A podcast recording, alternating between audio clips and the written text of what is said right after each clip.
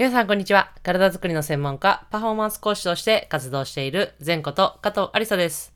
こちらの内容は、体に関する知識から専門家である仕事のこと、考え方などを発信しております。本日は、私の信頼関係の作り方というテーマでお話をしていきたいと思います。だいぶ壮大なテーマをお話しするえー、な、ことになりましたが、えー、今の段階でのでの私の考え方をお話ししますので、まあ、これからですね、やはり月日が経ってくるともしかしたら考え方も変わっているかもしれませんが、まあ、その時はまたこのポッドキャストだったりとか、まあ、他の媒体とかでもシェアをしていきたいと思いますので、今回は現在の私の信頼関係の作り方を、えー、聞いていただけたらと思います。はい。まあ、この話をしようと思ったきっかけはですね、実は昨日、トレーナー業界の大先輩である倉持さんという方が案内役として、えー、していただいて、で、以前サポートさせていただいてた大学の女子バスケットボールで一緒に働いていた柳田さんという方と一緒に対談をさせていただきました。で、どんな内容だったかはですね、まあ、下のリンクに倉持さんの Facebook リンクを貼っていきますので、えー、ちょっと見ていただけたらなと思いますが、その倉持さんの Facebook にも書いてありますが、昨日ですね、その信頼関係という言葉が、まあ、その対談の中で何度か出てきました。まあ、なので、え今回私の考える信頼関係の作り方をお話ししたいと思って、このポッドキャストを収録しております。はい。で、まず、一つ目、私の、え、信頼関係の作り方ですが、一つ目は、相手をリスペクトするということです。まあ、当たり前のことかもしれませんが、意外とこれができてない方もいらっしゃるんじゃないかなと思います。まあ、相手はですね、やはり自分に持ってないものだったりとか、まあ、持っていてる時っていうのはですね、やっぱりどうしても嫉妬してしまうこともあるかもしれません。ただその時にこう相手を嫉妬するのではなく、やっぱりリスペクトすることによって、相手を敬うことによって、一緒に協力して何かその目の前の問題だったりとか、この先起こる問題というものをですね、解決できると思っています。なので、始まりは、まあ、脱、どんな相手であっても、やっぱりどんな立場の人であっても、目の前にいる、その相手という人をですね、やっぱりリスペクトするということがまず初めに必要なんではないかなと思ってます。まあ、例えば、私の例で言ったら、まあ、一番近い存在といえば、まあ、選手という存在がいて、まあ、選手という存在はですね、やはりコーチからすると、指導者という関係であり、もしかしたら、こう、いわゆる上下関係というものを強く持っているチームもあるのかなと思います。もちろん、まあそこにリスペクトの心があればいいと思うんですが、ただ単にですね、こう、コーチの方だったり、指導者の方が、まあ、選手を下に見ているという、もしコーチがいるとしたら、それは私は問題だなと思っていて、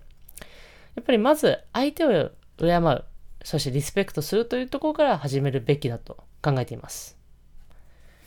で、二つ目になりますが、自分の心をさらけ出すということです。やっぱり自分の心を開かない人に相手というのはやっぱ心を開くことというのはないと思います。まずはやっぱり相手の相手が心を開いてほしいのであれば、まずは自分の心を開くということが始まりだと思っています。もちろんね、やっぱりそうやって自分の心を開くことによって、やっぱり傷つくこともあるんですよね。だしかしやっぱりそうやって心を開いて何か一歩こう踏み出すことによって自分自身も新たな気づきを得ますし、まあ、それによってね成長できることも思っています。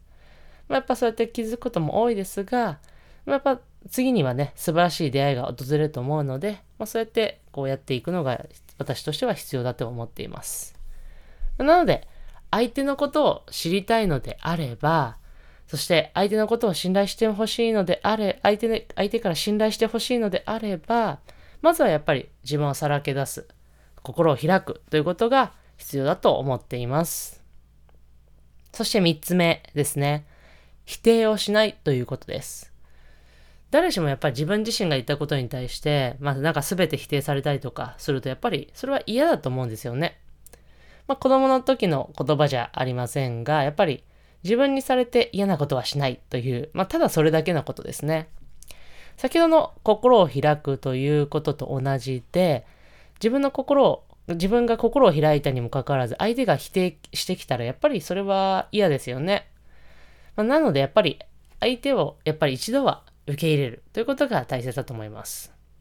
その上で、やっぱり話、あのー、もちろんその後にね、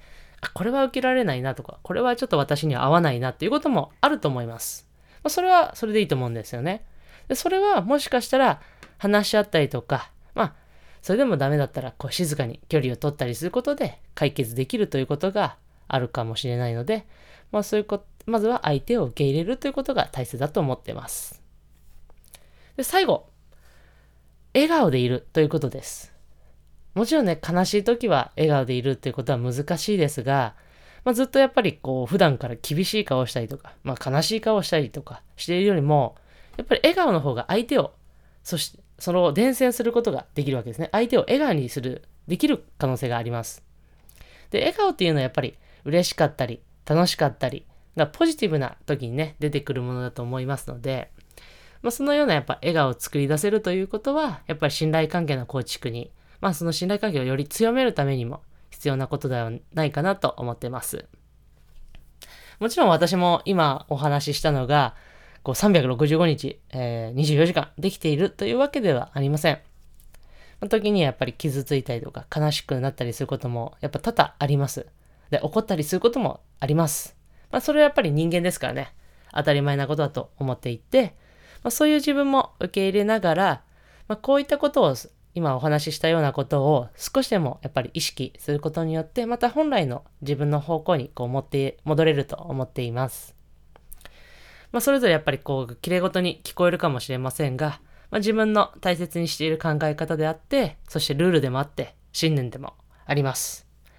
この内容が少しでも何か皆さんの参考になったら嬉しいです。ぜひ高評価、レビュー、ご意見、ご感想などお待ちしております。はい。それでは最後、前トークはストレッチして終わりにしましょう。胸の前に手を組んで、ぐーっと天井に腕を伸ばして、パッと力抜く。はい。それでは今回のエピソードを終わりにしたいと思います。また次のエピソードでお会いしましょう。